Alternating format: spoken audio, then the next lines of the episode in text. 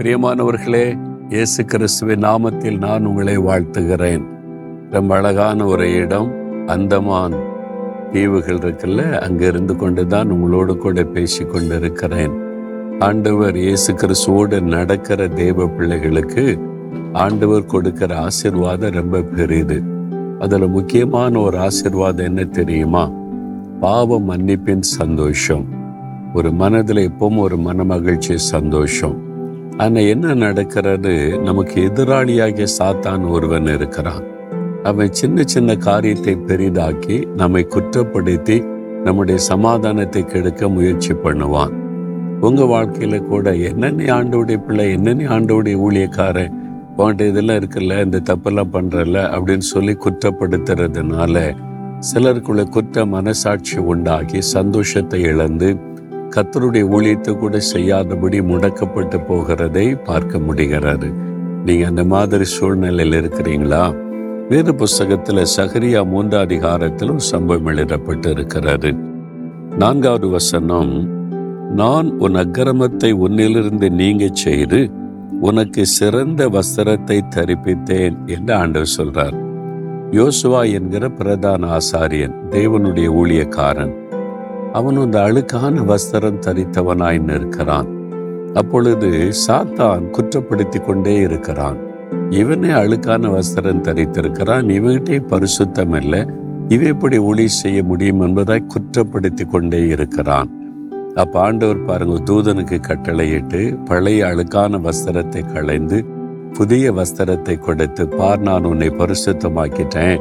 நீ பயப்படாது என்று ஆறுதல் படுத்துகிறார். நம்முடைய வாழ்க்கையிலையும் சாத்தான் குற்றப்படுத்துகிறவன். சின்ன சின்ன காரியத்தை பெருசாக்கி குற்றப்படுத்தி உன்னுடைய வாழ்க்கையை முடக்கிவிட நினைப்பான்.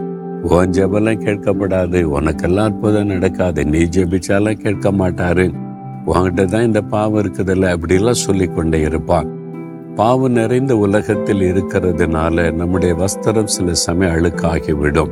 அதனால் ஆண்டவர் நம்மை புறக்கணித்து விடுவதில்லை. அந்த பாவ வஸ்திரத்தை களைந்து விட்டு புதிய வஸ்திரத்தை ஆண்டவர் நமக்கு தருகிறார்.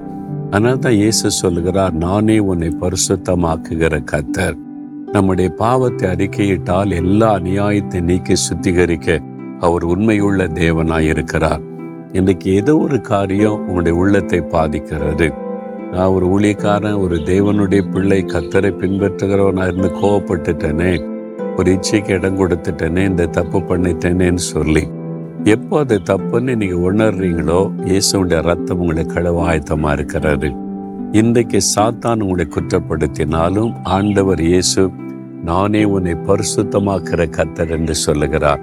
பழைய வஸ்திரத்தை களைந்து போட்டு உங்களுக்கு புதிய நான் பரிசுத்தமான வஸ்திரத்தை தருகிறேன் என்று சொல்லுகிறார். விசுவாசத்தோடு நீங்க அதை ஏற்றுக்கொள்ளுங்க. உடனே உங்களுடைய உள்ளத்தில் இருக்கிற அந்த பாரம் உள்ளத்தில் இருக்கிற குற்ற மனசாட்சி விலகிவிடும். அன்றுவரை நான் குறைவுள்ளவனாய் இருந்தாலும் அழுக்கான வஸ்திரம் தரித்திருந்தாலும் நீர் என்னை பரிசுத்தப்படுத்த உடைய ரத்தத்தை சிந்தினபடியால் உடைய ரத்தத்தினால் என்னை கழுவி பரிசுத்தப்படுத்தி அழுக்கான வஸ்திரத்தை எடுத்து பரிசுத்தமான வஸ்திரத்தை கொடுத்து என்னை பரிசுத்தத்தின் பாதையில நடத்துகிற அன்பிற்காய் ஸ்தோத்திரம் ஸ்தோத்திரம். இயேசுவின் நாமத்தில் ஜெபிக்கிறேன் பிதாவே. ஆமேன் ஆமேன்.